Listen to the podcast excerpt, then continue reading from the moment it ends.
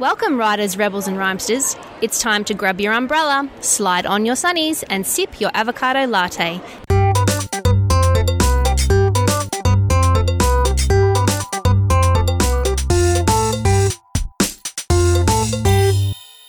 Hello, scribes and scribblers. This is the Melbourne Pen Show edition of the Nib Section podcast. Before I introduce myself, I'm going to introduce my lovely co hosts, Melbourne natives, Melburnian. Melburnians, these two lovely Melburnians. You'll have heard them on the pod before. Please introduce yourselves. Uh, well, I'm actually going to ask Mel three questions so that Mel can introduce herself. Hi, everyone. Uh, my name's Mel, and Ali is going to ask me three questions. The first one is Vintage or modern pen? Modern all the way. I'm a Vanishing Point fan of maybe 12 months, um, although wouldn't say no to a vintage faceted if I could pick one up today.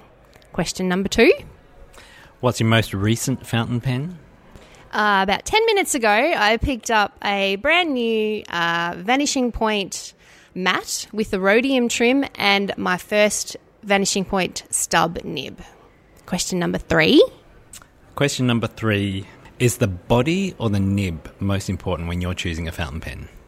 Considering the last four fountain pens I've bought were vanishing points, I'd have to say it's both. Um, the nibs on the on the vanishing points are fine and smooth, and with that slight little bit of bounce that you get from their lovely gold nibs. And as it has been pointed out to me, I don't like caps. So the the clickety function, as we like to call it down here in Melbourne, really suits me very well. The clickety function. Yes, I love that. So I'm Ali, Ali Dawes. I'm also a Melburnian. I've what I recorded a little section about the Sydney Pen Show because Mel and I both made the trek from Melbourne to Sydney for the Sydney Pen Show. So you probably have heard my voice. And now, Mel, did you want to ask me three fountain pen questions? Absolutely. Vintage or modern? I only have modern unless you count my first fountain pen, which is now old enough to be vintage, but which I bought new. But how old is it? Well, I think it's 22 years old now. I don't know if that's classed as vintage, but It's old enough to have kids of its own. oh, but only if you really, you know. Question number two flex, stub, or neither? Oh, that's actually an excellent question. I would have started with stub because my first fountain pen experience was the El Cheapo calligraphy set that had effectively stub nibs. Um, and so when I started buying fountain pens again as a hobby, I went for stubs. And then I discovered flex and that in fact I I like it better. And so now I would say flex. I still have more stubs just because they're cheaper. And the last one pen body or nib, most important. For me, I'd say nib actually, in that I've often bought like my Sailor King of Pen is the cheapest Sailor King, King of Pen that you can get, just a standard body, which is black resin. Um, and there are many, many more beautiful ones, but what I wanted was the nib because they all write the same, whether you've got the ebonite body or not. So I more often choose the pen based on the nib and then get a pretty bland body, to be honest. Awesome. Thanks. Listeners, you've had the crash course on Ali and Mel. Today they'll be talking to vendors and attendees and organisers at the Melbourne Pen Show. Today is Sunday, the 25th of November. The Melbourne Pen Show, to give you some background, is an annual event that's been going on, I think, for over 20 years now. This might be the 20th or the 21st anniversary. It's held every year at the Malvern Town Hall in November. November's a good time to visit Melbourne, even though it's raining. It's um, a very sprightly 20 degrees outside. This is my first trip to Melbourne in about 10 years, so it's a pretty good showing. I can give you a little bit more background about the pen show. Um, it started out as a vendor run show, apparently. So it was a bunch of the big manufacturers and vendors who got together and started having the pen show. And a few years ago, they sort of withdrew support or withdrew official support. And the pen community was, um, well, yeah, the Melbourne Pen Group essentially, who meet every second month at the Tower Hotel in Hawthorn. Um, it's the first Monday of every second month, I think, from memory. So if you are in Melbourne, pop along. But they they uh, got together and said, well, we don't want to see this pen show disappear, and so they formed an organising committee, and they've been running it ever since as an independent pen show. So there you go. The, the community rules. The community is amazing. Speaking as someone from Sydney who just held our own community run fountain pen show this year, it's incredible to see very broad segments of um, fans, young and old vendors, collectors, vintage and modern. Would you mind talking a little bit about your history with the show? Is this your first show? Let's start with Mel. So this is my second show. Last year was my first. Last year I wandered in and just wandered around. I'd been in fountain pens for maybe six months. I had a Lamy um, Safari, uh, the Petrel, which was my first pen, and I just returned from Singapore with my very first vanishing point. Do you still have that Lamy Petrel, or did you get too annoyed with the cap? I got too annoyed with the cap. It's gone. Um, and the grip, I didn't like the grip, and uh, the Lamy nib for me just, um, I suppose because it was a steel nib, it wasn't quite soft enough for me. So finding that my first vanishing point in Singapore was it was a game changer and a revelation for me with the nib situation. This year is my second year. I've taken on more of a, um, I suppose, helping role. I'm not a part of the official committee and I'm not a part of the Melbourne Pen Group per se, um, but I have been helping out with social media, just trying to drum up a bit more interest, sort of focusing on firing up the Instagram and the Facebook just that bit more for this year's show. And how about you, Ali? Uh, this is my second show as well. I came last year, and funnily enough, there was a picture floating around on Instagram that Mel and I were both in, though we had not met at that point. I wasn't sure when I went to the show what I was going to see. But I've been seeing all these photographs that people put on Instagram from the American Pen Show circuit and thought, wow, that would be amazing. And we have one here. I'll check it out. And it's, it's every bit as good as you hope it would be, really. My history with the Pen Group, I suppose, is I found out about the Melbourne Pen Group on um, Reddit, I think it was, which led me through the rabbit hole to the Fountain Pen Network, where they said when they meet. And the last post was probably two years old. And so I posted and said, Do you guys still meet? And they said, Yeah. And I work five minutes from the Tower Hotel. So I kept thinking, Well, I'll go and I'll go to one of these things. And somehow it just never actually seemed to come about. So it took me nearly a year before I made it to one. And by that stage, I'd already been to the um, pen show and I'd already met quite a few of the people. But Melbourne's got an interesting pen community in that it's two groups. There's the pen group, which is the mostly vintage and older people that have been going to the shows for 20 years. And then there's the Facebook, so the FPO group and a few people like Nicholas Gold, who's a friend of the pod, who straddles both worlds. But um, yeah, and Silvana's another who straddles both worlds. Costa. Mel actually took the, the initiative and started organising the monthly FPO and FPA um, meetups, and we've moved around a couple of times. But generally, we get together once a month on a weekend and take over a food court or something and uh, just cause inky mayhem basically everywhere. And we're actually getting to the point now where we need to find a bigger place to have the, the monthly meetup. That sounds amazing, Mel. Where would a listener go to find out where the monthly Melbourne pen meets are being held? Yeah, sure. You can um, just jump onto the Fountain Pens Oceania um, Facebook group, and I post an event in there every month. Um, obviously, not this month because we're all at the Melbourne Pen Show today. And I also try to update the meet details in the FPO Discord. Um, so if you're not on Facebook, you can head on over to our Discord um, and join in the fun over there and keep up to date that way. There's also people that are not on either, and if you follow me on Instagram, I am the fine nib chick on Instagram. Um, I can just DM you the details monthly as they come about. Are the details also up in Fountain Pens Australia? Yes, they are. So, what I was thinking we might do for the rest of the pen show is because it's only just started and we've done our first lap, um, made our first purchases. I picked up a couple of notebooks that I'd already ordered from my Hearty Timber box, and Um, Mel, I notice you've already picked up a pen. Oh, I have a question actually for you both. What are you hoping to get out of today's pen show? Let's start with you, Ali. For me, it's actually more about all of the people. Last time I didn't know that many people, um, and so when I bumped into the two people that I did know, we had a good chat, and that was lovely. Whereas now, because of Mel's hard work, as much as anything, uh, I know many, many people, and it seems like everywhere I go, I'm seeing people that I know that I can catch up with, and that's that's a huge part of it because not feeling like you're the weird guy in the corner with the pens is a good feeling compared to you know day to day where you are the weird guy in the corner with the pens. How about you, Mel? What are you looking forward to today?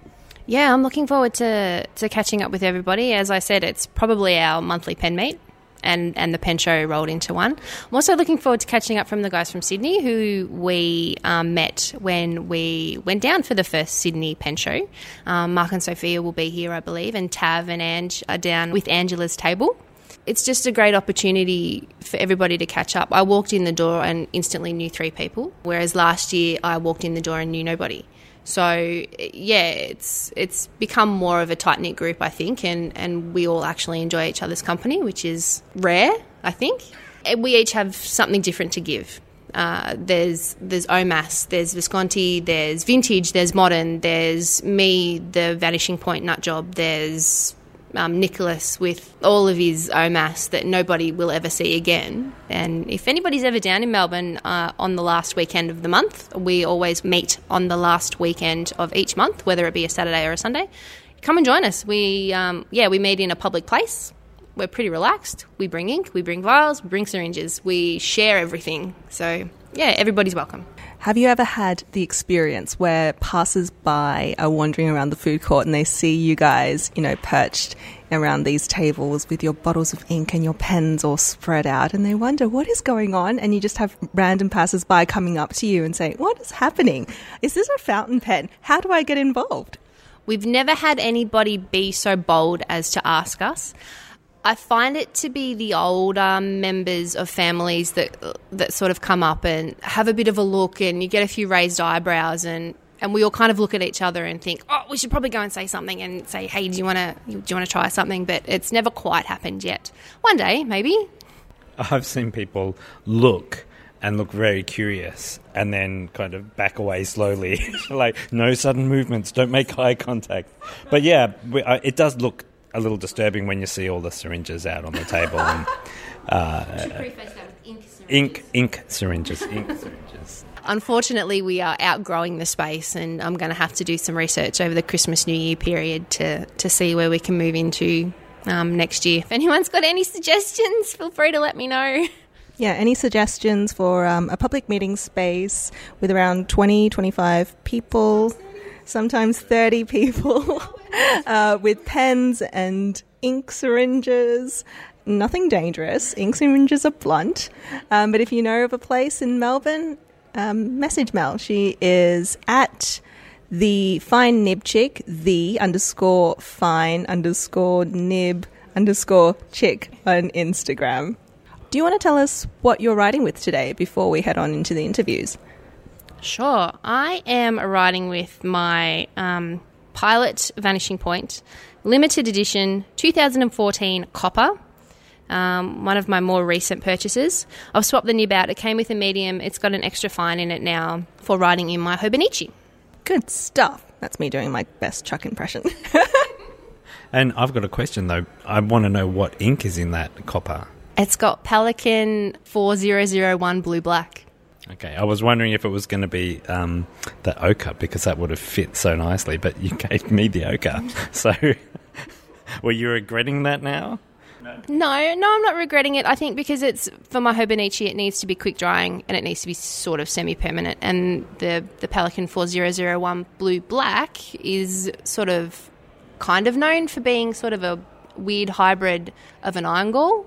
Not one of its advertised features. Um, but I think if it's introduced to a tiny bit of water, it does a pretty good job.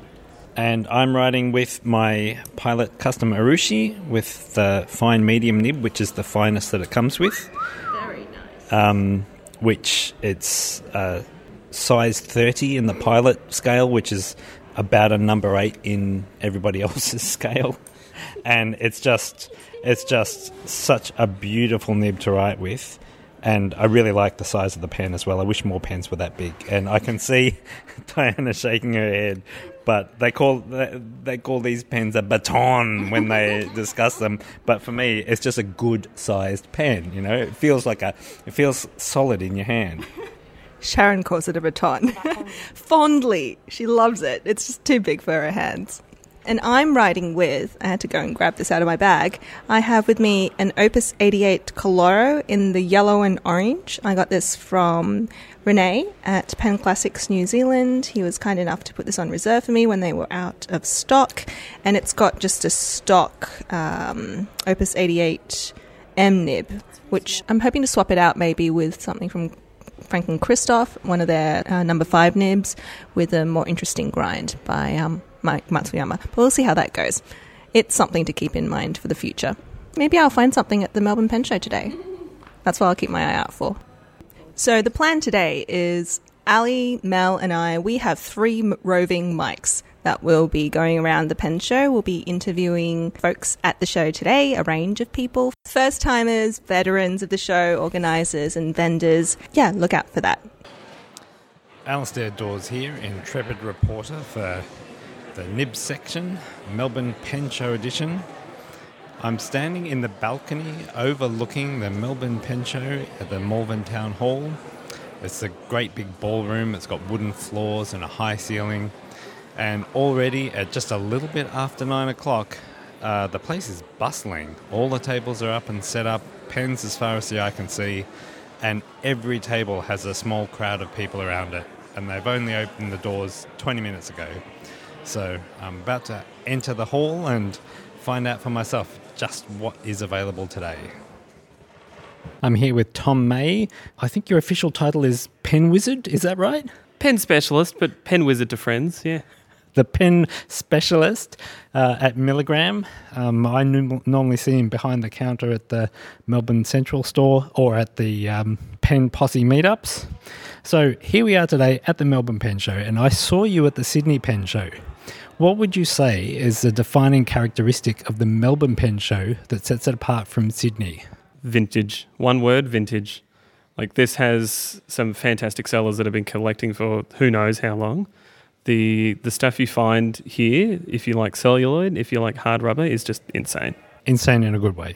Insane in a good way. I spend far too much money every year. well, I'm sure that's um, a problem that you're not alone with. So, what about Sydney? Sydney was a completely different experience to the Melbourne Pen Show. What did you feel as a defining characteristic of Sydney? It, it was really different. It felt, I mean, it's it's the obvious alternative. It felt really modern. I felt I was getting to know a lot of the retailers that I was dealing with online or the distributors that you wouldn't often meet. It was it was fantastic in that regard, but also it was just the community that arrived. It was an entirely new. I feel the crowd in in Sydney, at least this year, was a lot younger than the Melbourne Pen Show typically is. Whether that was to do with the location or how, just how new the show is, it was it was a much younger, much more energetic crowd. I found. Yeah, all those handstands and cartwheels, and you know the line dancing and all the rest. Whereas here it's all aqua aerobics and you know that kind of thing. Yeah, I mean the aqua aerobics. It's kind. Of, it's it's kind of a shame they force you to do that, and it's all very, it's very regimented. But you know, um, it it is good for the soul, and it's it's good for it's good for your um, well, I'm told it calms you down. It calms you down. It keeps the cardiac, cardiac arrests at bay. Yeah, well, we need that in Melbourne. So now, you've mentioned modern, you've mentioned vintage, and I happen to know that you have both. If you had to describe yourself as a collector, would you say modern or vintage? I don't really want to say I'm a collector. That's the tricky part. Because I don't, I don't think I am. Everything I buy, I, I try and use, and those things that I haven't used, I try and get rid of majority would be vintage. Um, modern pens, I generally don't like the designs of a lot of modern pens. If it's a modern pen that I like, it's something like the 2000, which is modern, but it's 50 plus years old at this point. It doesn't really count. Uh, I do love if there's if there's one modern pen or one modern pen family that I love, I can't get enough of modern Japanese pens. Sailor and Pilot in particular, I just think they're fantastic I agree with you there. Now, here's why I think that you're tipping over into collector category. Tell me a little bit about your vacuumatics. All right, I have five, and yeah, okay, this is a little bit of a collector uh, coming out. I have five vacuumatics. They're all uh, the third generation single jeweled um, because I was pedantic about all, only having single jeweled third generation, and I've got all five of the main main colours and that striated pearl, and they're stunning. I think if I was going to collect one thing, Parker Vacuumatics are the way. I, I, hate to tell you this, but when we interview you in five or ten years' time, I think you will be saying, Well, I've only got 75 Parker Vacuumatics, so I'm not sure it constitutes a collection. Maybe, maybe. I, uh, I can neither confirm nor deny that. So here we go flex nib, stub nib, or round nib? Stub. Every day. Stub nib. So why is that? I like line variation, but I just I don't have the handwriting. I feel to sort of to use a flex nib um, to the best of its its its abilities. I just love the look of a stub nib. It's one of the things I fell in love with Parker for. Vintage Parker vacuumatics have fantastically slight, slightly stubbed nibs. So here's an interesting side note to that. Then um, I have been asking people do they look for the body or a nib when they're selecting a pen? Now, given that you've gone on body styles for the Vacuumatics and that you like the stub nibs, what's most important to you? If you're looking at a pen, what's most important to you, the nib or the body? Really depends if I can do something to the nib. If the nib has to be exactly as it is, I can't touch it, I can't get it reground or anything, it'd be the nib if the nib can be modified, if I can buy a broad nib knowing I can turn it into a, a stub or, or something like that, then it's the body. Because if I don't like what it looks like, uh, I won't pick it up. It's why I've, I've put a ban on myself from buying blue pens because they never get used. I'm the opposite. I've got, of coloured pens, blue is probably the one that I've got the most of. So I think last question then, what would you say is the best part of the Melbourne Pen Show 2018? Ooh, I'd probably say Bernie's table. If I'm the only person saying this, I, I, am surprised. I think Bernie's table is a treat every single year. I seem to be consistently spending $100 more with him every year. He's got some stunning vintage vintage pens. Yeah, I know Bernie's an absolute legend. So he's if you're if you like vintage pens and you're in Australia and you haven't been to the Melbourne Pen Show, you really you've got to come here and check out Bernie's table. Absolutely, 100%. So thanks, Tom. Thanks for taking the time and enjoy the rest of the show. Thank you very much. Thank you. So, first stop definitely is always Bernie's. So, we're going to have a look and see what he's brought out today. Oh my god, look at all the beautiful pens. So, of course, you've got a lot of vintage Parkers, and it's just covering two tables, three tables. I'm glad I found you guys because I know nothing about vintage, so I don't even know what to say about well, these pens. Well, Tom is actually the right person to talk to when it comes to vintage. Tom, so. Tom, come over here. Hey, how you doing? This is Tom May from Melbourne. What am I seeing over here? Uh, you're seeing the most dangerous table at the pen show, as far as I'm concerned, anyway. There's a lot of vintage Parkers, I think. What else? Vintage Parkers, quite a lot of Conway Stewarts, uh, just basically celluloid heaven It's gorgeous. What is that? Uh, that looks like a very early uh, red ebonite Mont Blanc. Holy I've crap. I've never seen a red ebonite Mont Blanc. Oh my goodness! No, see, I thought that was a Parker until I saw that. Uh... So did I. It's it's that Parker red color. Okay. Okay, yeah. So there's a uh, golden pearl vacuumatic set that I uh, I want to cry. I want that. I want that set. I want that set so bad. Oh.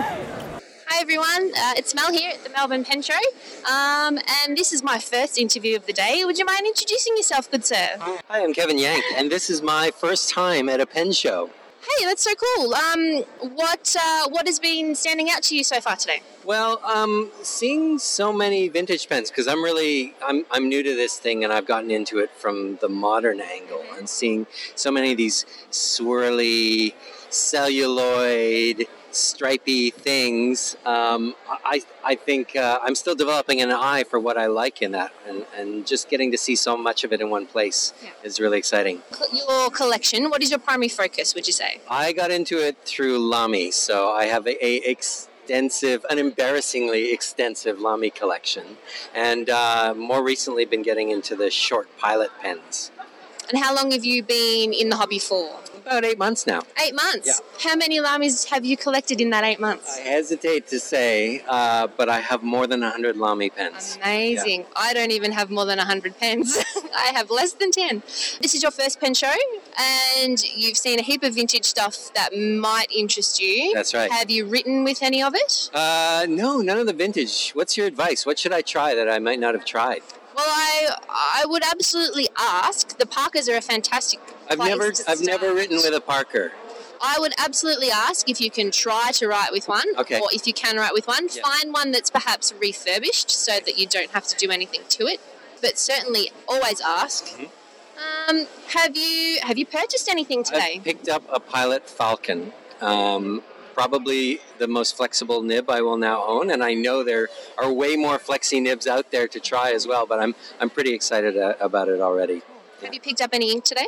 Uh, just the samples I got with me. I have I have like many people way more ink than I will ever have time to use. Yes. So I've uh, I've held back on the ink. okay. I'm going to ask you a few quick fire questions Please. now. Yeah. Okay. Modern or vintage? Uh, For me, modern so far. Do you prefer to have a nice nib or a nice body? Can I have both? My answer. I keep my nice bodies on the shelf and I use my nice nibs at work. nice. Uh, are you a collector or a user? Um, I'm both, but uh, probably most people would look at my collection and go, "You are definitely a collector." Thank you so much, Kevin. Enjoy the rest of the show. Thank you. I'm Diana from the Nib section. I'm Quentin. Hi. Bell. Yes. Oh, it's lovely to meet Yeah, you. I I was love your shirt. It looks like a lovely. I think East Nicholas's daughter made them. They're fantastic. That's amazing. Yeah. And they're all individual, one of a kind. Absolutely. No, I wish I got to keep this. It's fantastic. Oh, you don't get to keep it. I don't think so. What a shame. Yeah, yeah. I'd love just to know whoops. what you're doing um, over here. What, what's going on? So we've had a bunch of the members of the community who have just brought in a bunch of old Dazo pens or calligraphy books and notebooks that they aren't using, just for people to try out, people to take ones that they really like. Um, we've had Moya Calligraphy bring in some of her old inks that she doesn't get much use out of, or dip pens and nibs, and it's just the generosity of the community This is amazing. I, I can see upward of, I don't know, like 50 or so fountain pens, including some like a scattering of very colourful ones. I think they'd be great for starters. I can see an orange Jinhao Shark fountain pen, which I'm sure someone will pick up very soon. Yep, I'm, I'm surprised that one stayed there that long. This is Diana. I'm here with Pam Sutton, who is giving a presentation on 19th century propelling pencils. later on today, which I'm hoping to attend. Pam, um, how did you get into these pens? Well, about 30 years ago, I was already interested in silver and I went looking for a 21st birthday present for my sister. And I was in a shop and a dealer said, Here, look at this, this is silver. And he showed me this pencil and I've been hooked ever since. So Pam pointed to a 1925 drop action cedar. I'm not even sure what the cedar refers to. The pencil within the silver case is a, a cedar, a wooden pencil, and the drop action is the mechanism by which it moves in and out of the case. Is that an original 1925 pencil? Uh, the wooden refill inside could well date from that period. I'm not sure, but um, my sister never got the pencil. You kept it for yourself. I did. Did you end up getting her something else? Yeah, yeah. I can't even remember what. So, what is your main focus on? What are you interested in most of all? I'm most interested in 19th century British propelling pencils between about 1820s up to about 1860. After that, they're a bit new for me. And do you mostly collect them or do you also sell them? I don't sell any. I'm just a collector, and I think I've probably slowed down a bit in the last few years. This is amazing. I'm just looking at your collection. It's so well curated, and you obviously know a lot about them. Yes. How do you f- learn more about these pencils? Well, I've been a member of the Writing Equipment Society in the UK for many years, and um, th- through several decades, I've corresponded with a guy over there who's really been my mentor as far as mechanical pencils goes. So he, he taught me a lot. When was the mechanical pencil first invented?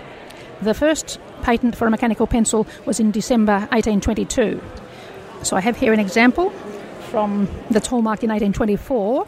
So this is a very early mechanical pencil. And is the action of the very early 19th century mechanical pencils similar or very different to our existing modern mechanical pencil mechanism?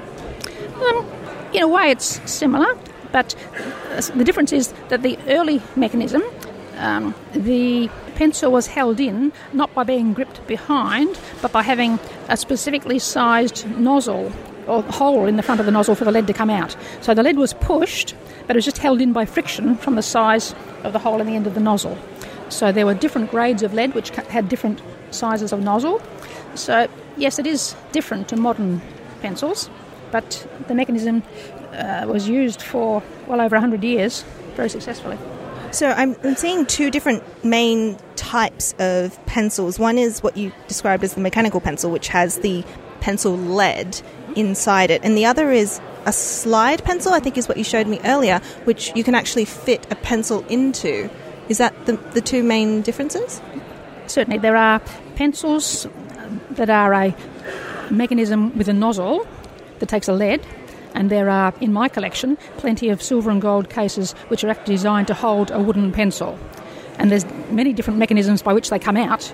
So that you can have a sliding mechanism, or a drop action mechanism, or a twisting mechanism for the pencil to come out of the barrel. But yes, there are mechanical pencils with leads, and there are metal cased wooden pencils.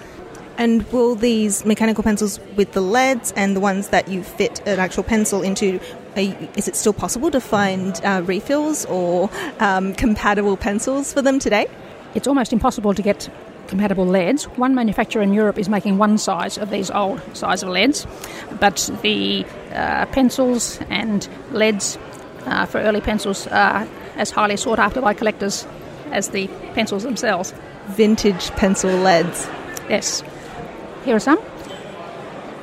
So, uh, in my display, I've got some boxes of lead. So, the, these early leads were so precious that each individual lead was housed in a glass cylinder to protect it.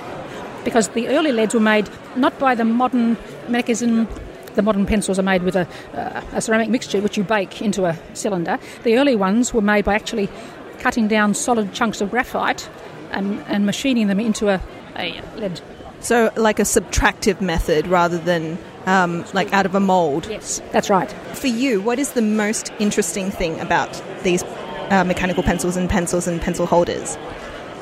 Uh, certainly the ingenuity and the variety, and um, some of them are just so quirky. Do you collect anything else that's silver? Um, I do have some other little items made by the Mordan Company because although they are the biggest name of pencil makers of the 19th century, they did a lot of other silver work as well.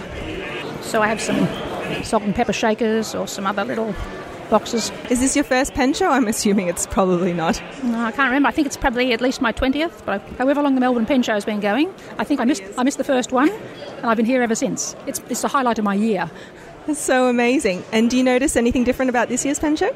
I think I noticed more differences last year. Last year, things were new. We had a, a, terrific influx of younger collectors last year, and that's been built on again this year. So I think the, the future of the pen show is looking very bright. I hope so. Thank you so much for talking to me. I learned so much. Thank you. So I'm here with my first interview from one of the uh, presentations. I'm with Doug Wilson, who's just given a spectacular talk on Conway Stewart pen and pencil sets. So, hello, Doug. Hi, how you going? So, Doug, what got you interested in Conway Stewart fountain pens? For a start, they were British, like me. Um, but as I acquired more and more of them, I found that the colour combinations of pens, pencils, and the boxes they were in were quite spectacular, and they got me interested as much in them as an art collection as in a collection of writing equipment. Well, that leads me to an excellent question. Do you ever write with any of your vintage Conway Stewarts? Uh, I do, usually at home. I don't carry them around with me typically unless I go to a meeting of the Melbourne Pen Group because they castigate me terribly if I use a ball pen. But typically, when I take a fountain pen to the meeting, the thing leaks or um, it doesn't work at all. So but I have to admit, I am not a fountain pen mechanic, so I'm I am not that accomplished at, at servicing them and making them work. Maybe that should be my next uh, chapter. So, if you were to take a fountain pen to write with, just so that they don't castigate you at the uh, Melbourne Pen Group, what fountain pen would you take with you? Of course, a Conway Stewart, um, because I like to I like to feature the brand in, in everything I do, or at least feature my interest in it. When you get together with pen people, they always want to examine the pen that you've brought to the meeting, so it has to be Conway Stewart. Do you write with any modern fountain pens, or are you strictly vintage? Uh, strictly vintage. Um, I, I have to put my hand up and say that I write typically with a ball pen, but I uh, I do understand what writing with a with a fountain pen does to your style, to your method of writing, to your carefulness, uh, and and when I'm fully retired, maybe that's something I'll do more of. I'm well aware of the modern fountain pens, the, the and, and I'm also well aware that there is a generation of people much younger than me that loves those fountain pens. And I applaud the fact that there is something that keeps them interested in the whole idea of fountain pens and that keeps them coming to a show like this. I mean, we get 500 people through the door at this show, and probably 50% of them are coming to look at modern fountain pens, notebooks, and all sorts of writing paraphernalia. How long have you been associated with the Melbourne Pen Show? Uh, three, four years. Uh, joined the committee now that uh, organises it. We, we took over two years ago from the long established crew that had run it. Uh, and we are a group of six or seven uh, on a committee that that um, take care of the whole thing now. So I'm one of the uh, people who mostly have modern fountain pens, including two which claim to be Conway Stewart, made by Bespoke British Pens. Now, I know it's Conway Stewart material and it's Conway Stewart bits, but it's not a Conway Stewart pen. What's your opinion of those? I think the attempts to keep the brand alive and to um, continue the uh, the legend are, uh, were uh, wonderful. I have not personally got involved with any of those items because I have enough to handle with the vintage ones. But unfortunately, none of the none of the efforts to keep the brand alive worked, and it's now sadly buried when I was listening to your talk, you came across to me as like one part amateur historian and one part Sherlock Holmes. I noticed that you were uh, accessing primary sources, so uh, advertising and price lists from back in the day, but you were also piecing together bits and pieces and tracking down the clues of what what pen and pencil went into what box. How do you see yourself in your quest to catalogue the Conway Stewart pen and pencil sets? my wife thinks I'm mad, and I sometimes think uh, that she's right. Um, it's just an obsession that has taken root in my mind personally. It it's an interest outside of work, which is which is a very healthy thing to have. It has really brought me into the modern world because I am burrowing into the into the internet and stealing photographs and information from from everywhere, uh, and just thoroughly enjoying, as you say, the Sherlock Holmes aspect of it and, and the amateur historian part of it will lead me eventually to publish something that will hopefully be seen as the authoritative document on Conway Stewart pen and pencil sets. You mentioned that you were going to do a website and you also have copies of the two histories that have been written, both of whom by people that you know. Um, why choose a website and not publish a book yourself? Books are expensive, um, they are time consuming to produce, and the market for them is relatively limited. Uh, and once you've published a book, it's cast in stone, so to say. Um, whereas for me, the, the subject matter is always moving, is always changing. And I believe that a website will allow more flexibility, more updating of the subject matter uh, as we go along. And the two Conway Stewart um, sort of Franken pens that I have, Uh, I bought them because the material was just too beautiful not to want a pen in that material, and they're original Conway Stewart materials. So, what would you say led you to study Conway Stewart rather than Parker or some other pen brand that was around at the same time? In, a, in one word, colour. Uh, the uh, there are uh, numerous pens that write beautifully and are wonderful pieces of engineering, but what attracted me to Conway Stewart was the fact that the the a lot of trouble was taken to produce materials that were color colorful and to house those pens and pencils into boxes that were color coordinated with them and, and told a story. And I I just fell in love with it as more as as much as art collection as uh, as pen and pencil collection. Well, thank you so much for taking the time to talk to me and enjoy the rest of the show. Thank you. It's my pleasure. You must be Diana. Yes, I'm Diana. Eileen. Hi. How are you? Hello, Eileen. Aileen or A- Aileen? Uh, Aileen. Uh, I follow you on Instagram. I'm Pen Fiend. Pen Fiend. Are you from Melbourne? Yes, I am. Is this your first show? No, I've been to many shows around everywhere. That's amazing. I've been to the DC one and to the London one, it's, and this one a few times. I'm so jealous. The largest pen show in the world is how they, uh, the self-touted. Amazing. It's really amazing.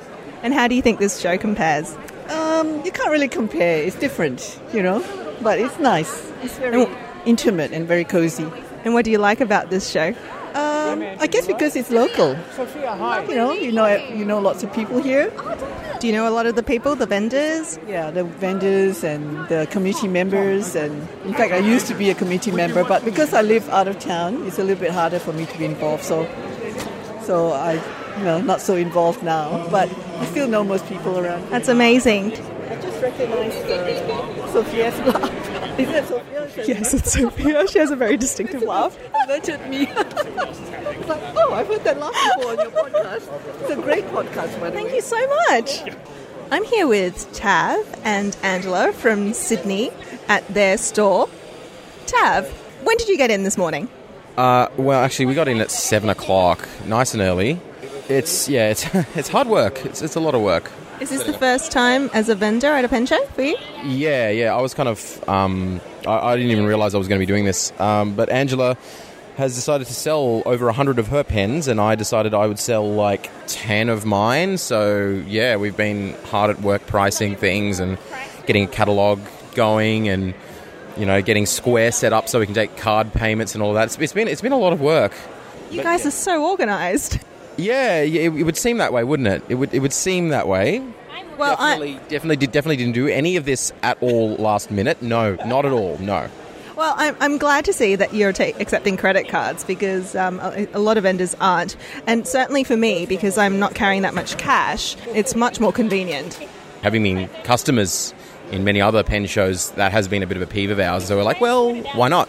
Especially considering we've got people being like, oh, oh, damn, I don't have the cash for that. And we're like, well, guess what? We take card. You've got no excuse now. You have to buy it. Yeah, you're sorted. You're obligated to buy this pen now. yeah, yeah, exactly. They're legally, contractually obligated to buy this pen right now. Really, you're not. yes, yes. How's the day been going for you so far? This is almost, uh, what time is it now? It's like 11 something? Like- sorry, 11 o'clock. It's 11 o'clock now. How's the day been going so far, Angela? Very good. Selling lots. People are very nice. Enjoying all of the pen lovers. Yeah, because when I talked to you earlier, it was only around 9, right after the opening, and there's so many more people now. yeah, there's heaps of people. Um, lots of kids too, which has been nice. It's good to see young people getting involved in fountain pens and starting off early. Have you had a chance to have a look around the show yourself? Not really. Tav has. I will probably have a look a bit later when it's calmed down a bit. It's a bit too busy at the moment, but Would you do this again? yeah, I think so. If I have enough stock, hopefully I get rid of everything and then I won't need to. Okay, I'll check in with you later in the day. Thanks for talking to us. Thanks, Diana. I'm here with the Adelaide contingent. Did you want to introduce yourselves? I'm Tashgood. Cassie. Georgia? And Gordon. Uh, Michael, not Adelaide. Where are you from, Michael? Uh, New South Wales. That's wonderful. Are you uh, guys all here just for today? Yes, yeah, yeah, for the pen show. That's amazing. Is this your first pen show? It is for me. Yay. Second for me, I came last year. Yeah, it is for me. First for me too. And what's your impression of the pen show so far? Uh, it's not bad. I, I thought there might be a bit more variety, but if you're into vintage pens, it's definitely a place to come. I saw plenty of modern pens as well. Yeah, um, I was hoping to see a bit more sailors, but didn't really see too many apart from the bargain I got from Tav. Um, I think Guido has a few sailors over there, and there's a yeah, there's a couple, um, maybe secondhand ones. I saw a Naginata MF, which I had a thought of buying. Have you made any purchases so far? yes. My one and only from uh, Tav. Got a uh, four season sailor. That was the white glittery one, isn't it? Oh, nice pick. How about you? Um, yeah, I had to make one purchase. You can't go without making at least one purchase. But it's just one of the Falcon gift sets. Lovely. Is that for yourself or uh, a Christmas gift? Just for me. A Christmas gift for yourself. All pens are just for me. How about you, Cassie? I've stocked up on calligraphy supplies for the next year. And I think there's a calligraphy demonstration going on today. Um, are you hoping to give that a go? I am. Given that I'm missing the Adelaide Calligraphy Society's meeting today for this, I'm definitely going and getting some calligraphy in. Wow, that's amazing. Uh, did you want to plug the Adelaide Calligraphy Group while you're here? They don't have much of a Facebook presence, but for any Adelaide listeners, go check out the Calligraphy Society of South Australia. Their next meeting will be in February. Michael, how about you? Have you picked up anything at the pen show? Uh, yeah, a few inks. I I think I've got enough pens. I don't need to buy any more unless there's a Diplomat Aero floating around, but uh, inks definitely stocking up. And which inks have caught your eye? I'm a, I'm a huge fan of Robert Oster. I do try and support Australians, so I'll keep buying his inks. How about you, Natasha? I bought myself a uh, M805 Broad. Which finish? Um, I don't know. It's the black one with the green window. Oh, I see. The the green striped. Yeah, well, not the green striped. The um, it's just all black, and it's just got the green window down the bottom. Nice. You can See the ink through it. And which nib was that? A broad nib. Is that your favourite nib? No, it's a new nib for me, so I always wanted to have a Pelikan, so I went and bought myself one. So, yeah. That's great. Are you normally a fan of vintage or modern? Uh, neither. I'm a fan of wide section grips and light pens, which really narrows down my choices and bumps up the price. That is unfortunately true. I do have a Opus 88 demonstrator in my bag, which has a very wide barrel. You might want to give that a go at some point. Yeah, that sounds awesome. Yes, thank you. Hi, it's Mel. I'm here with my second interview of the day. Would you, would you like to introduce yourself? Yeah, my name is Thierry. Uh, I'm originally from France, and I grew up with fountain pen because at prep you had to have a fountain pen. And then I got to uni, and at the end of uni, I forgot that fountain pen existed. And and then when I got back for long service leave back to France, my kids went to school and got the fountain pen, and I said, "Oh, forgot the fountain pen even existed." And I bought two ten dollar pens. And from that, you know, got and just say, oh, you know, I'll have a bigger one. Oh, I'll have a Mont Blanc. Oh, I'll have a more Waterman. And um, yes, um, Lovely. Um, where have you come from today? Do you live in Melbourne or? yeah, yeah, Caulfield. So it's not far. Lovely. Is this your first Melbourne Pen Show that you've attended? It is the first one. Yes, I've been waiting for five months for it. So yes, that was that's a big day for me today. So have you been back into the hobby for long, or are you just a four years. Back yeah, in, yeah. yeah, four years. Uh, I use uh, my uh, Waterman, my ten dollar Waterman, for about three years, and then for my forty fourth birthday, I treat myself for a two hundred dollars Waterman.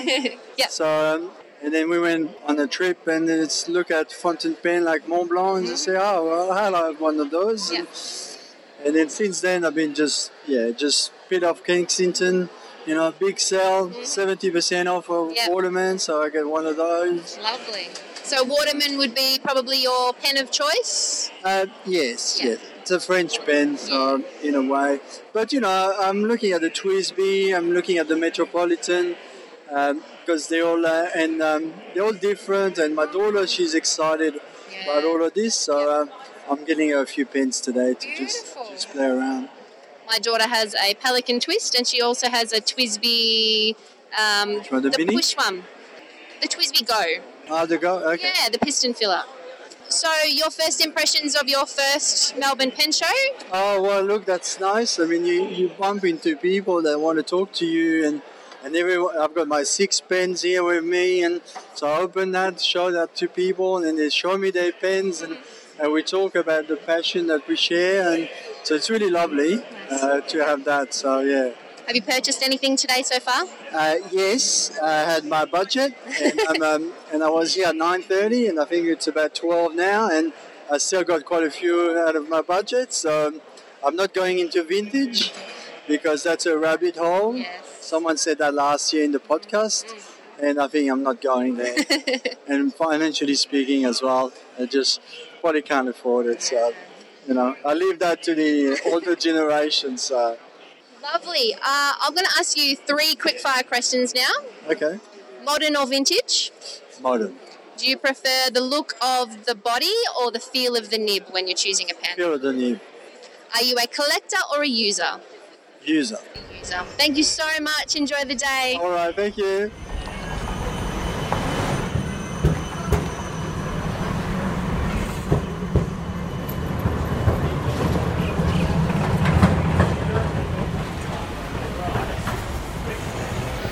I'm here right now with Chris Grosvenor. We're up in the balcony overlooking the, the show. We've just come back from lunch. Chris and I have frequently been confused for one another for reasons that defy belief. We have similar glasses, but in every other way we are completely dissimilar. So, you know, I don't want to I don't want to body shame, but if you were making up a nursery rhyme around about us, we'd be doing a race around the fireplace. Um, so, Chris, here's some questions for you. Vintage or modern pens for you? Definitely modern. I have one vintage pen and I've inked it up once, and trying to clean it was a nightmare, so modern. Yeah. Similar to me, I think. And when you're looking for a new pen, are you thinking about the pen body or the nib as your most important feature? It's a bit of a combination, I'd have to say. I definitely appreciate the nib and how it writes the most, but you know, it has to be paired with a nice body to make something I want to keep in my collection. Oh, collection. So that's a good word. Would you say you're a collector, a user, or an acquirer? Maybe collection's the wrong word. Uh, user. Definitely user. So, what's your most recent fountain pen that you bought?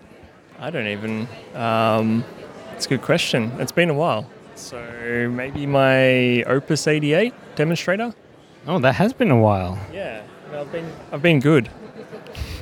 Or bad, depending on your point of view. Yeah. So, what was your first fountain pen? Uh, first fountain pen was a Parker Jotter, which I got just to dip my toes in and see what it was like, and I quickly went on from there. That's the story we know.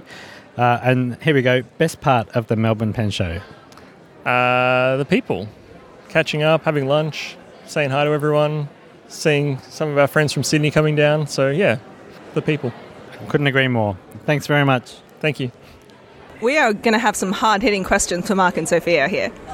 Let's put it this way What really impressed you about this show? The fact that people are coming with their own personal collections and and really. Oh, we got that.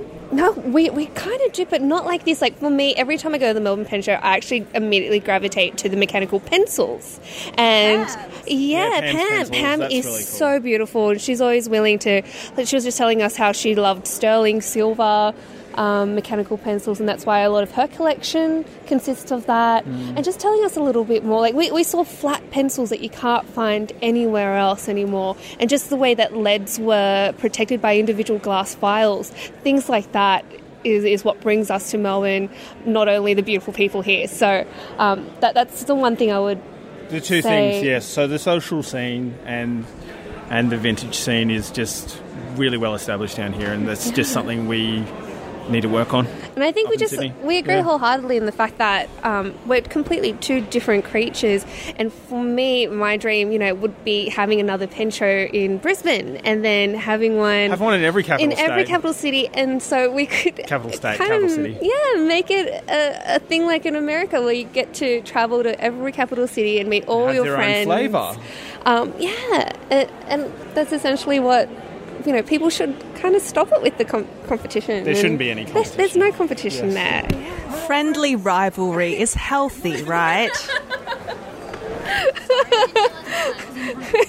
Competition drives us all to improve.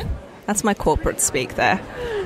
A- Agreed. And, Agreed. and actually, the more that I think about it, um, I think we should work together in parts as well. I think we could collaborate and work together really well. Down. why should we fight each other? We should just all work together. But we haven't. That's the thing, we haven't. And so, any sort of question of competition, we've never had anything where we sit down and we compare. It's more just, oh, you know, this is something that they have and something that we'd love to improve on, or if there's something that we have that, you know, isn't a strong thing here. Um, So, speaking as someone who volunteered for a very long day at the Sydney show, I loved having people bring me lunch. like, they have this cafe right across the road from the town hall, and I saw people coming in with like food bags delivered to the store. Can we have that next year, please? It's already on the books. We're on the definitely going to do that. hands down. We're looking into more space as well. So, uh, looking to two separate show spaces. Yes, yes. Um, somewhere where people can again sit down and and really have a look at each other's collections. Um, that was some like feedback. a swap meet kind of setup. Yeah. Whereas then the main area is going to be like showcasing with some elements of selling, but it's going to be like companies on one side, and then the other side is going to be like swap meet market kind of vibe on the other. But also the, the meetup space is something that Melbourne Pen Show have today, which is fantastic. Uh, I think those are the two main things. Um, just having a space for everyone to really sit down and have a good chat. And the other thing is making sure all the people that are volunteering and supporting on the day are well fed because we really were just eating lollies and chips, bag of chips to get through the day. And poor Di had to run around trying to find sushi. Continual learning per- process, Yeah, though. and and it was our first show, and we just we didn't know what to expect. And hands down, you know, you can prepare as much as you can for something, but on the day, so many things get thrown at you, and we were just lucky to have the team that we we had to support. I think it was an incredible and massive first effort. Uh, really exciting hearing you just brainstorm on the fly. So thank you for doing that. and we certainly don't hold you to any of what you're saying. I do. I do. That's okay. We'll, we'll bring the bacon. Yeah, we'll bring the bacon and we'll cook it for you. Yeah. Make us some bacon hoodies. oh, that would be so good, Mel. Yum yum yum yum. Yeah, and flames and all sorts of different fabrics. We've got to think of like a theme color and a, Don't too I hard want for her. all the options. You can make custom fabric. You just got to get in early enough. Oh. You're only making more work for yourself, eh? T-shirts. T-shirts. We were yes. asked for T-shirts, and I think we're going to do that. For sure. And then I was so silly. I only made 50 badges for the pen show this year. And for sure, we're going to increase the quantity of that. Did you see the uh, the t-shirts, the ink splatter t-shirts that the volunteers were wearing? Apparently, Nick Gold's daughter made them. They they look amazing, and each one I think is individual, but I don't think they get to keep them. Oh man, well, if, if they get to wear it again next year, that's even better, you know, just keeping it going. So I think that would be a really cool thing to, to even customize your own t shirt. All right, enough about us. Let's talk about Melbourne. Yeah, let's talk about Melbourne Pen Show though. Like, you know, what, what I, I love the setting. I was just absolutely gobsmacked again. Um, pay, pay it forward table, yeah. So that was another thing that I was, I was really happy to see. Just that, you know, the community is coming together and donating all these things. And then someone like in the crowd, Eileen, she recognized. Yes! And then at first I felt Hello, really. Eileen. Hi, Eileen. Thank you for recognizing my laugh. I, it's something I'm very self conscious about, but the fact that you, you said it was a positive thing, I, I might turn into a brand. Christmas album, 10 tracks of different laughs. Oh. yeah, okay, I'm not drunk. I just had really good southern fried chicken. Oh, we just had a really great lunch with the Melbourne Pen groups. Okay, I'm getting really self conscious now. You keep talking. Thanks so much for talking to us. Thanks so much for talking to us. Thank you. See you at Sydney. See you there. See you in Sydney. I'm here with my third interview of the day. Would you like to introduce yourself? Hi, how's it going? I'm Michael. I'm an accountant. I just graduated from uni, um, and I've only actually been using fountain pens for about a year and a half, so not super recently or anything.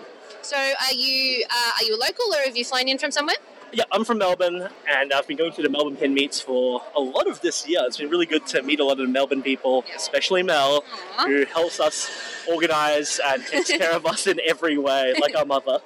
Thanks, Matt. I think. Is this your first pen show, or have you been to the Melbourne Pen Show before? Yeah, so this is my first pen show ever. Um, my first time being at the Melbourne Pen Show. I've never been to any other one, so this has been a really cool experience seeing how many people there are um, here. I was expecting like a third of this many people. Um, So it's really cool to see a lot of older and younger people as well. Yeah, it's a great mix of kind of.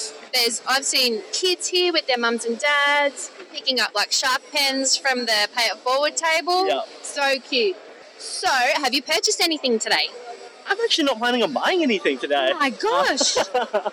um, I'm a type of person who actually doesn't enjoy a ton of different ink. Yep. I don't like change, and I've already got enough pens to use, so I'm not buying anything today. So you're kind of using this as a um, as our pen meet. This is your Yeah, yeah. This is you catching up with any with all of us. pretty much. I'm, I'm really looking forward to lunch. So, um, apart from that, there's not really much going on. Yeah. So I've got three quick fire questions for you. Okay. Uh, modern or vintage? Modern. Do you normally buy a pen for the body or for the nib? For the nib, 100%. Uh, Do you think you're a collector or a user? I'm definitely a user. Yeah. Thank you so much, Michael. Have a great day. Thanks. I'm here with Peter Lucas of Uniquely Handcrafted Pens. How are you, Peter? I'm very well, thank you. How's your day been so far? I've been pretty steady. Yeah, had, had a lot of good sales. And what do you make? I make uh, fountain pens, roller balls, ballpoints, magnifiers, letter openers. I call them bill openers now, and um, secret compartment uh, key rings. I make pens out of unique things like fish skin, mobile phone circuit boards, a little bone off a leg of lamb here, lamb shanks over here. I, I try anything once, and if it sells, I'll try it again. Is this your first Melbourne Pen Show? Third. And the first, or fourth actually, the first one I came as a calligraphy demonstrator and got uh, sidetracked by Tim Fagan up in the corner making a pen. So you've been turning pens for about how long? Nearly three years. Is this a hobby? Well, it's become more of a hobby, uh, more than a hobby. I've just finished my thousandth pen, which I spent 10 hours building before I got to the lathe. So you're a, a wood a, a wood turner. More a pen turner. I'm looking at your 1000th anniversary pen. It's not just a pen, it's actually a full set of letter opener. I think that's a keyring with the secret compartment, a magnifying glass, and a fountain pen. Is that correct? And the wood is um, like a checkered material? Spotted gum and jarrah with a veneer inlay between each section. This will go into the Australian Wood Turning exhibition next year. That pen there went in this year's show, which was uh, Osage Orange, Tasmanian Oak, and Red Gum, I think. And that also spent six hours making that one. That's beautiful. I'm going to take some photos of this to go on the website. Thank you so much. Thank you. I'm here with Bruce Denney, who's a collector and restorer of fountain pens, and I just heard him say that he travels internationally just to attend fountain pen shows. So I might start with that. Hello, Bruce, and can you tell me where have you gone to go and see fountain pen shows? Well, I guess I'm reasonably lucky because I travel for business uh, a fair bit. So, uh, unfortunately, Australia's only got one pen show, and that's the Melbourne Pen Show each year. Although I think there was one in Sydney this year, um, but unfortunately, it was only new pens. Um, so I do particularly look for vintage pens, and uh, I travel to the US. and I've been to numerous US pen shows uh, and to uh, Europe. Um, also managed to get to Japan, which is uh, uh, uh, you know a good source of, uh, of older fountain pens as well. So, what's your thought on the modern fountain pens? You mentioned you've got 1300 or 1200 uh, vintage pens. What's your feeling about modern pens? I think it's thirteen hundred to zero. That probably sums it up. No, yeah, no, I'm. I don't particularly uh, go in for modern pens. Really, not because there's anything the matter with them. They're probably write much better than the ones I use. But uh, I like the history associated with fountain pens, particularly the very early history, back to the 1870s, 1880s. And you said that you do write with your vintage fountain pens. So, uh, if you had to say what favorite nib you have, what style of nib would you say out of your vintages is your favorite? Uh, yeah, I'm not so much into nibs. I'm really into more the design, uh, design and, and colour. As long as the nib is functional, uh, I, I'm fine. I obviously like a little bit of flex, but I'm not uh, in, into uh, you know super flex nibs or anything like that. I just like a pen that writes well and doesn't blot. It doesn't blot, doesn't leak, doesn't break. That's always good things to have. So you've been to the Melbourne Pen Show many times. Um, yeah, I think this is probably about my fifth visit. Yeah, I, I fly down each year. Um, normally, if I can't hook it in with a business trip, then I'll come down, especially as I have this time. Um, being the only uh, pen show in Australia that, that sells vintage pens, it's the sort of place you've got to come to. And what would you say is your favourite thing about the Melbourne Pen Show? Um, really friendly people. Um, uh, it's not huge, but it's uh, uh, there's always a good range of old pens um, and uh, uh, knowledgeable people to talk to. All right. Well, thank you very much for taking the time to talk to us today, Bruce. Thank you. I'm here with David and Costa. At least say hi to Sharon. Hey Sharon, hi to our listeners. How are you guys? And welcome to the Melbourne Pen Show. And this here is David. How are you? How many years have you been go- coming to the Melbourne Pen Show now? Uh, this would probably be my 10th or 12th year for myself. David would probably be around 20, David would say? 20 years, yeah. 20 years. 20 years I've been in the business. I noticed that you have prime location, a prime real estate in the Melbourne Town Hall. You are the first table on the left coming in through the entrance. How did you manage that? Well, we've been here for a number of years now, and uh, it's it's got like a nice covering about it with some good lighting, and the vista is beautiful, you know. And with my friend Costa, it's it's it's a joy to come and. I, I think David's paid his dues, and um, you know, 20 years in the game, you would have hoped that they would uh, put him front and centre, and here we are. But you know, seriously, it's a great day. It's a day we all look forward to uh, every year.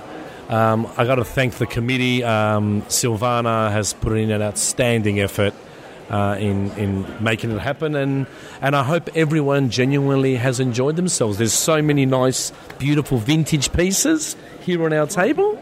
Uh, amongst all the modern stuff that's out there, and how have you enjoyed the day? As a first time Melbourne Pen Show goer, I'm amazed and just so grateful for you guys for really being, you know, the very first Australia Pen Show and sharing your experiences so that we can learn from you guys. You have such a well established and long meeting community over here. And you obviously know a lot of these people very well so we we really envy that and I look forward to hopefully developing some of that community in Sydney Absolutely. The landscape has changed in the last five or ten years um, with a younger generation coming forward. I think the monthly pen meets have played a really big role in bringing everyone together and, and uh, feeling more confident talking to each other and learning and educating each other on vintage or modern or different inks or calligraphy, etc. And with comparing it with Sydney, I, I, didn't go this year, but I heard wonderful things. So I hope they're just going to get bigger and bigger and better because there is a, a lot more people coming every year. So it's wonderful. Did you get many people asking you questions about vintage pens today? Always. It's wonderful to see um, first timers, apart from the same regular faces that have been frequenting us for many years, just asking questions and uh, learning and wanting to know what first pen can I have and what's a lever, replacement sacks, button fillers, flex nibs, you know, variations, widths, etc. So it's been great, yeah. Yeah, because as someone who doesn't know a lot about vintage pens, I'm always quite intimidated when I see this spread of all these different types of vintages that I, I really don't know where to start or where to start um, naming. Like, I don't even know what I'd, what I'd call this gorgeous celluloid that's in front of me. But everyone that I've talked to and asked questions about has been so nice and really generous with their knowledge. The, the beauty with vintage is it, it, brings back the romance of the pen companies that were around back in the day. You mentioned these celluloid, which obviously our listeners can't see, being wonderful Conway Stewart's. An, an old English company. Then we've got the Sheaffers from the 30s, 40s, 50s, American made, Australian made. Of course, the Parkers, the Parker 51s, the Vacumatics, Swans. We've got plenty of Swans here, um, vintage Mont Blancs, um, and the list goes on and on and on. So there is something here for everybody. So um, if you're still here, come down and let's have some fun. Okay, one last question for both of you. What's the favourite thing that you've had to let go of today? Uh, from a personal point of view, there was a prototype Conway Stewart here that uh, my dearest friend David uh, was lucky enough to have. And it was hard for us to let it go because we've had it for many years. The prototype Conway Stewart. So uh, some gentleman uh, saw it, eyed it off, and jumped on it. Uh, so it was a wonderful, wonderful uh, feeling seeing that go. He gave you a deal that you couldn't pass up. Yeah, true. Something like that. and David, how about you? Was there something that you really, really did not want to let go of, but you had to sell today? Uh, yeah, look, uh, probably the the prototype Conway Stewart, but it had been around for a while, and I think it needed to uh, take legs and walk to a good owner, of course. You know. How easy do you think it would be to find one of those again? Uh, difficult. I won't find another prototype, especially boxed like that. So, no, it's uh, it's been a good day, and uh, I've, I've enjoyed it. I always do enjoy it, and to have my friend Costa with me is an absolute joy. He's uh, knowledgeable. He's very good, and he's a great talker. You both are. Thank you so much. No problem at all. I'm here now with Max Braude, who's the chair of the organising committee for the Melbourne Pen Show and has the finest collection of vintage Parkers I've ever seen in my life. Uh, so, Max, thanks for taking the time to talk to us. Hi there. You've got a lot of vintage pens, and I know you mostly for your duofold collection. Are you also interested in modern pens? Yeah, some of the duofolds that you see here are modern duofolds, and up to the newest one, which is the 130 anniversary. When I get enough money, I'm going to buy it. um, do I dare ask how much that costs? Uh, I'm not going to tell you. I'll drive up the price. That's fair enough. So, if you only use a couple of your pens, would you say that you're a user, a collector, or an acquirer? Well, I collect, which implies acquisition, but these days it's more and more difficult for me to find gaps that I want for my type of collection. So, you know, it's not like buying a pen every week. It's uh, it's a rare occasion when I pick up something I really like. As far as using, I still only use Parker pens, and I've got various different purposes for the couple of pens that do sit inked on my desk. One of which is this old Parker 51, where you can see all the ink in it and everything else. It's a demonstrator, and that's my daily writer. Simple as that. I've also got a an 1898 Parker number one that I use if I fancy writing. Uh, well, not if I fancy writing. If I want to write fancy in an orange ink, it's got orange ink inside it, and it's beautiful. But it makes a mess all over the place. That's not what you would use a, as a pocket pen, take to work. Well, it depends what colour you want your pocket to be. well, I noticed that your shirt is uh, delightfully ink stained. Is that one of the ones that um, Nicholas Gold's daughter did? Especially purple for me in the Melbourne Storm. That's wonderful. So, when you say fancy writing, is that just because of fancy ink, or does it have a, a fancy nib as well? The nib on that thing is so flexible that I, it'll go from very, very fine to extra, extra broad, no matter of the pressure you use. But you've got to have decent paper, otherwise, it just splatters all over the place. So, would you call yourself a calligrapher? Do you have that fancy handwriting? no, couldn't be bothered anymore. well, the reason I write with a fountain pen is because my writing with a ball pen is so illegible. It's not that much better with a fountain pen, but it is better. And what made you choose Parkers to focus your attention on? When I was a schoolboy, I, I went to a school that had a dichotomy of from one side of the road they were very wealthy, and from the other side they were very poor. All the wealthy boys had Parker 51 pens, and they were beautiful, and I loved one. Um, I'm not saying how I acquired my first good Parker, but it was not legal, shall we say. and I wrote with that pen right through school, all the way through the end of university. Beautiful pen. And so that brand loyalty was because of your first experience? Well, the Parker 51 I saw is just the most beautiful pen, and it was something I could write with properly. We- I learned to write with dip pens and inkwells that you threw around at the other kids in the class, and uh, you know it was just messy and blotty and everything else. And the Parker 51 wrote, as the advert said, it wrote almost dry onto the paper, and to me that was a pen. It still is. There it sits. Daily writer, Parker 51. Well, I don't think you can go past the Parker 51, but it's your duofolds that I really love. The the box of duofolds here. I don't know quite how to describe it. It's like a cube that has at least three sides that you can see perspex, and it's a rainbow of different coloured hard rubbers and acrylics by the looks of it, or celluloids. So, can you tell me how long have you been collecting the duofolds? Well, it's hard to say. I, I really don't know. I started off with 61s, and then as I found the duofolds, um, I had a red hard rubber one, and, and then I got plastic ones, and just sort of, I don't even know the, the history of my own collection, but it started at about 1990, and it's been going ever since. So that's nearly 30 years of collecting in that one wooden cube. That's quite impressive. No, not in that cube. No, no, no. A lot of the, uh, the stuff is sitting in a display cabinet at home. I used to like getting them, I still like getting them in their boxes. If you have a look here, there's a Parker 16 from about 1910 in its box in red hard rubber. That's pretty damn rare. Um, there's a Parker 45 in the box. Finding these old pens in boxes is very, very difficult. And do you ever sell any of your pens, or once you've got it, it's yours forever?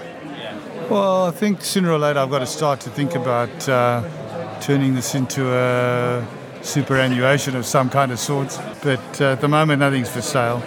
So you um, you're not you don't have a line of relatives all going. Oh, by the way, Uncle Max, those Parker duofolds of yours. Dot dot dot. Oh, good for the bin. What the hell am I going to do with it? it's true. I don't think my kids would have any interest. No. What does your family think of your your hobby? Without using four-letter words, they think I'm an idiot. well, well, I think that you probably wouldn't be the only person in this particular ballroom whose family think the same thing for the same reason. So, look, thanks very much for taking the time to talk to us, Max. It's been great. Thanks very much for talking to me. Finally, we've managed to catch Max Braude in between lucky draws, raffle draws, I have to say. Thank you so much, Max. Hi. You've had a very, very busy day today, I can tell. Yes. When you were calling for me over the loudspeaker, I was just over there at that table trying to buy a Parker. Oh, you're buying a Parker. Well, that's 100 points. That's well, my dilemma today is that I'm trying to speak to everyone, but also I want to buy things because I don't see many vintages in Sydney, and I think that's one of the draws for a lot of us who haven't been to one of the Melbourne pen shows. Until reasonably recently, the age of people who used who grew up with fountain pens, we've been getting older and older and older. Obviously, there's uh, there's only one alternative to that, and it's not preferable. Uh, but we've found a lot of young people now have come in and said, okay, there's affordable fountain pens. They're better to write with than ball pens. And we're getting interested in this. And if you had, had a look at the demographics today, you'll find that there's a dichotomy. There doesn't seem to be much in the middle. In the older group, there's plenty, and in the younger group there's plenty of people. And it seems to be coming back. The fact that you can write, you don't have to type. Uh, you do need to make notes from time to time. I did notice you guys as uh, as digital people. When I did the first interview, I noticed in the notebook all the questions were written down in handwriting. I didn't notice if there was a pen or a, or a fountain pen that had written it, but it, I'm told now it's a fountain pen, and it just shows you the fact that the fountain pen is there. It ain't going anywhere.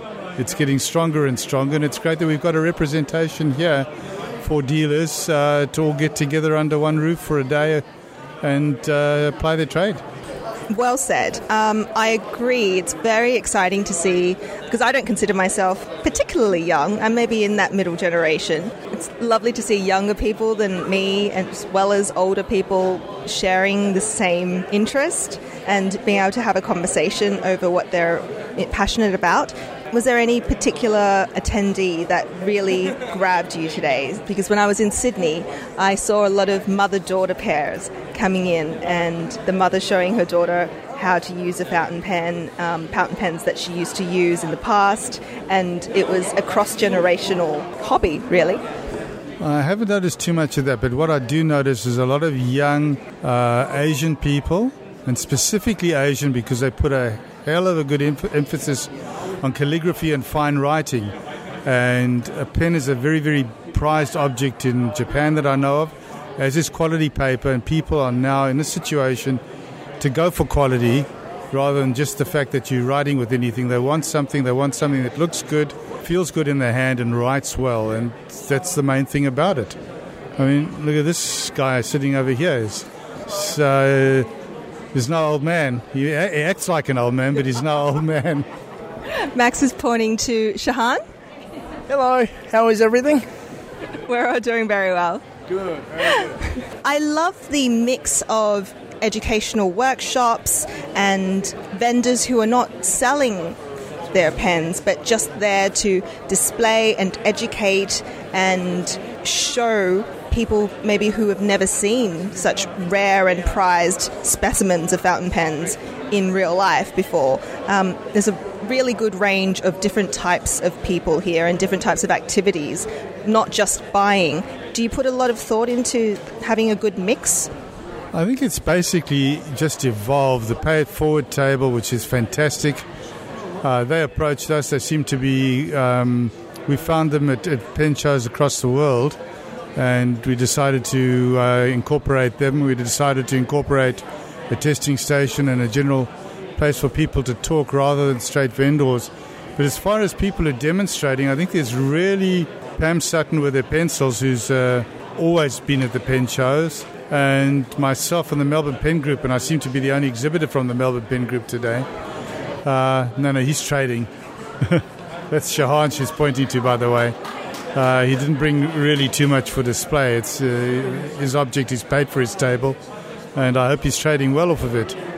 But uh, I've got a place to show off a different form of my collection each year, and I do that. And sometimes we get other people from the pen group. Occasionally we don't, but it's sufficient for me to cover this table, and I'm happy to talk pens at any time. Looking forward to next year's pen show as well. I'm certainly hoping to attend. But do you have any thoughts yet on maybe thing, new things to incorporate, changes that you might make? Any hints of what is to come? So you've assumed we're going to run it again, have you? I hope you are. I think that's probably going to be foregone. We'll, we'll total the money at the end of today and see how well we did. Um, I think it's been pretty successful. I'm just looking at all the calligraphy stuff up there. They haven't stopped for half a second. Pam Sutton, who I said also did a did a speech as well as demonstrating her pencils. She was up there for an hour and a quarter on what was scheduled as a 15 minute speech. So that speaks for itself. The people are interested, they're asking questions, and hopefully keeping our dealers supported and buying pens. Finally, I have a question about your own collection. What is one particular prized object from your collection that you'd like to share with us, with our listeners today? That is a terrible question to ask me. is it easier if I say five? It's like asking a bachelor which girlfriend he prefers. It's no, no. The, each each pen, or most of them, have some kind of a history. There's been this much effort acquire, uh, you know, in in acquiring them. There's been that much to actually find them. There's an interesting pen here that I'll tell you about very quickly. This red DNA pen. Uh, it's one of 83 that was sold. It was prepared for the London Pen Show in 2009 after their successful pen in the 2007. It's a Parker helical pen. It's called the DNA. They marketed a limited edition in black, and this is an even more limited edition in red for the pen show. And the reason for the acquisition that this particular pen was difficult to acquire is that I had discussions with a lady in France who's Italian and assured me that the pen came with a box and papers and everything else, which is very, very important with a limited edition pen, especially one that's very, very specific. It's a beautiful polished walnut box. Um, it's got the papers, the certificate of authenticity, and all the uh, provenance that goes with a pen like this. So I was sitting in a hotel in Paris. I wasn't prepared to entrust it. I had had to go over to Europe for some meetings and sitting in a hotel in Paris and arranged with the husband who came to pick it, uh, came to deliver it, and he arrives on his little putt putt Vespa machine. And I'm looking for the box, and I'm looking for the box, and I said, Well, show me the pen. And he reaches into his pocket and he pulls out the pen. I said, That's very nice. Where the box and papers? I says, No, we threw those out. I said, Hang on a second. I bought a pen with box and papers. He says, You did? I said, and I showed him the correspondence I had with his wife and says, She's using Google Translate. Uh, I don't think she understands. She's Italian, living in France, trying to talk to you in English. There's no box and papers. So I said, I need my money back. I got my money back and I put out a cry for help literally on the Fountain Pen Network in those days. And somebody kindly in America says, What did you pay for it? And I said, This is what I paid. He says, That's really cheap. I said, Yep. He says, But I'll match it if you want it. And here it sits. What a wonderful story. Thank you so much, Max. Thank you for talking to me. I'm here with Nick Gold, the lovely Nick Gold, friend of the podcast. How have you been doing? All the better for just seeing you and being on this podcast. We've been trying to find a spare moment with you all day, but I see your table has been flooded with people. Have you had a break to you know have a drink and a bite to eat? Uh, luckily, we organise ourselves such that we get to book our lunch early, and uh, somebody comes delightfully and brings it to you, which you then eat about an, about two hours later when you get a chance to do so. What are you displaying over here today? Um, mostly OMAS, surprise, surprise. So I, I have this wonderful box which comes from a, a pen retailer, which is a display box for OMAS, which is filled with about 70 OMAS pens, plus uh, some OMAS uh, special editions, the Moon 1969, the Miele uh, 1000, the Galileo. Uh, I think they're the only. Oh no, of course. Oh, pardon me.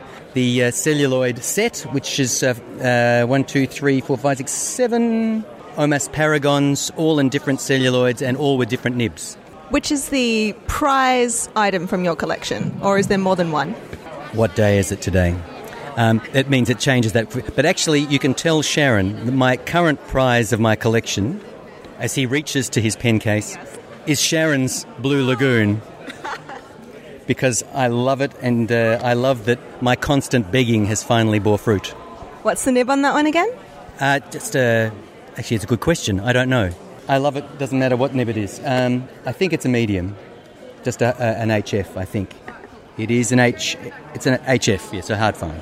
What's been the most memorable interaction that you've had with um, another vendor or a attendee from the show today? Actually, you know, the bit that I've liked the most was one of our volunteers came uh, just moments ago to uh, say he was leaving because he was exhausted. No, Quentin. Uh, and he said he thanked me for placing him on our pen station, which is the the table where, where people can just go and talk. And he said he really felt like he was in the right community because people were so engaged and uh, enjoying it and grateful for the opportunity to talk about their pens. I think we all love to talk about our pens. And as I said the last time you did an interview here, pen people are good people. Great people, I think. I, I saw Quentin at the beginning of the day. He was at the pay it forward table, I think, for most of the day.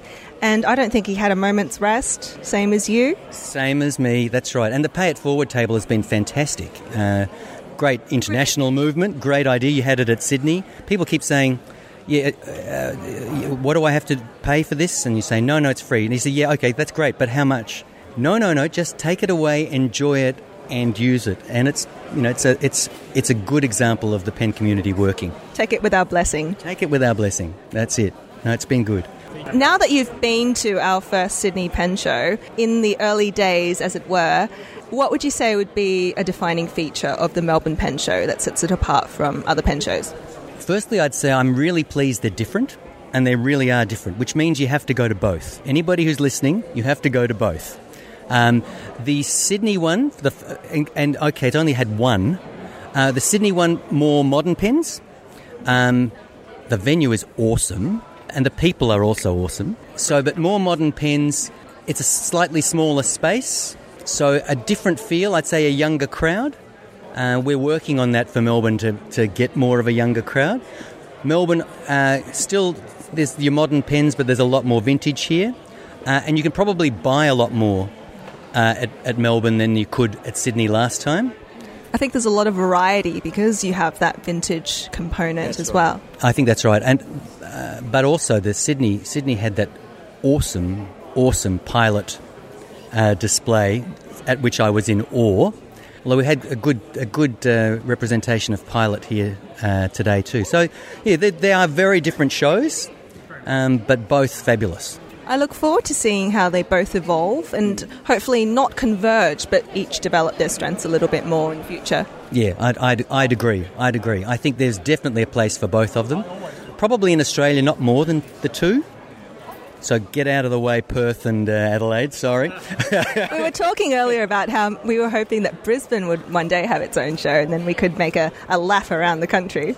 Yeah, that wouldn't be bad. And, uh, and, and the weather, I'd got to have to say, it'd be a little warmer than it is here. Um, well, the sun came out. The sun came out later in the day. It was 30 degrees last weekend. It's like 16 this weekend. It's bizarre, but it's Melbourne. No, look, uh, otherwise, uh, I think the shows both have a really good place in um, Pendom.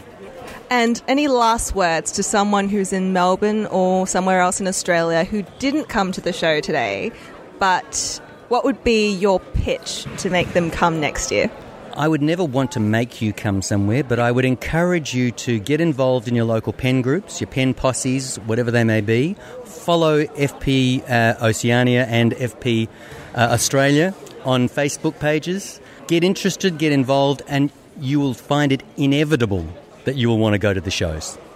Thank you so much, Nicholas. You're welcome, Diane.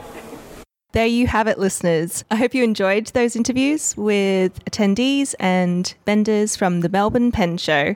Thank you so much to Mel and Ali for helping me produce this podcast and spending their day walking around with their iPhones out, talking to strangers and not so many strangers because I was so amazed that you knew everyone.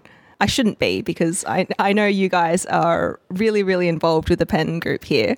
Do you want to help round out this episode with our usual recommendation section? I'd love to. My recommendation is the uh, Australian company Frank Green. They make uh, coffee cups and water bottles that are leak proof. Totally leak proof. You can fill it with coffee, throw it in your bag, fill it with water, throw it in your bag, and they do not leak. They've got the cutest Mickey Mouse, Minnie Mouse limited editions out at the minute perfect for any eco warriors in your family. Um, it even counts the amount of litres that you've drunk in a day with your smartphone. So that is my recommendation. Excellent. How about you, Ali? Mine's not nearly so eco friendly, um, although I suppose it could be. Uh, I'm going to recommend a book series by Ben Aaronovitch, and they're the PC Grant books. To, who, Yes, Rivers of London series. And the latest one just came out last week called Lies Sleeping, and I'm about a quarter of the way into it. And it can be eco friendly if you read it on a Kindle, like I do. Um, but they're just amazing. And I saw it described as if Harry Potter had grown up and become a police officer. so, and that's pretty much what it is. There's, it's, um, its magic exists, but it is secret, and there is a branch of the Metropolitan Police in London to deal with what they call all the weird bollocks. So that's my recommendation Lies Sleeping by Ben Aaronovitch, who used to write for Doctor Who. And so there are several Doctor Who references in there as Easter eggs for the fans. Excellent. I'm going to recommend a movie actually. I don't know if either of you are horror fans, maybe. Um, these last couple of years, there's been a lot of low key period horror that have been gaining traction. Movies like The Apostle, I think, which came out on Netflix this year. But I'm going to recommend something that I think fits in with that genre, but is a lot more fun. It's from at least a decade ago. It's by a female director called Antonia Bird, and it's a movie called Ravenous, which stars all your favorite actors like Guy Pearce and that guy from Star Trek, no, from um, Stargate Universe, Stargate. Oh gosh, what's his name? The Scottish actor. I'm sorry, I'm, I'm having a blackout. Um, but definitely Guy Pearce is in it, and all these character actors that you'll probably know, but whose name just you can't quite remember, but are on the tip of your tongue. It's about a bunch of um, soldiers, I think, on the American frontier in between some sort of a war. It's very, very funny, very gory, and it's got this kick ass soundtrack by Damon Albarn and Michael Nyman, who is a classical composer who did uh, movies like The Piano and works with Peter Greenaway. So if you can imagine this classical composer and a rock star, the sort of score that they would come up with, the movie is like that this blend of new and old, really incredible action sequences, but this sort of grubby period movie at the same time. It's so much fun. If you enjoy horror, if you enjoy period, if you enjoy black comedy, go and check it out. Ravenous by Antonia Bird. Fantastic. Thanks for the rec. So that was our Melbourne Pen Show episode 2018. Past and future episodes of this podcast can be found at the Nib section and wherever you listen to podcasts. Hop onto iTunes, rate us, review us, recommend us to your friends. Want to share your thoughts, suggestions, feedback? We'd love to hear from you. Email us at thenibsection at gmail.com. You can also comment at us on the Nib Section Facebook page or at the Nib Section on Twitter and Instagram. The Nib Section is the official podcast of Fountain Pens Oceania. Our producers this episode were Alisdair Dawes, Mel Sanders, and Diana Dye. Recording and editing was done by Mel Sanders, Alisdair Dawes, and Diana Dye. Special thanks to everyone who spoke to us at the Melbourne Pen Show 2018. The music was composed by Michael Pierce. Our logo was designed by Will H. Smith with artwork by Melissa Graff. Thank you all for listening.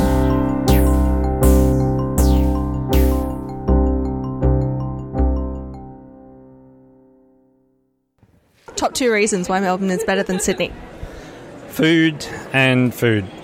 I was watching Ladies in Black on the plane over, and there was a joke in there about how Melbourne has best coffee and cake, but they need it because they don't have much else. that's absolutely true. No, that's totally true. And if you go back 20 years, it's even more true because at least now we've built nice restaurants on the river. 20 years ago, the river was where you put all your industrial estates. Yeah, it's where you dump the bodies from the gangland disputes. So, I mean, that's the other thing that we've got that you don't is like, we got the gangland killings. You know, that's serious. That's that's where you could say, oh yeah, I have coffee at the same place as Mick Gatto, and I have coffee with the, you know, at the same place that Chopper Read. You know, I'm putting this on that's that's that's what's great about Melbourne. Uh, they hardly ever kill anyone that's not one of themselves. So, you know, it's very rare. They, well, a couple of coppers, but you know, not that many, and they were on the take. So, you know, Mel, what's so great about Melbourne? Four seasons in one day. Um, you never know what you're going to get. Um, avocado lattes are pretty good. Where can I get an avocado latte? I've never had one. I would say Hosier Lane or Hardware Lane in the city. Um, what else about Melbourne? Sports scene. I'm a big sports fan, so the cricket, the footy. Why is the Melbourne show better than the Sydney show? The Melbourne Pen Show or the Mel- The Melbourne Pen Show. I'm not going to say it's any better. I'm just going to say they're different. I'm not buying into this us and them. We're all in this community together, and I think I think we all just need to stop with the division and come together. Very diplomatic. face was priceless.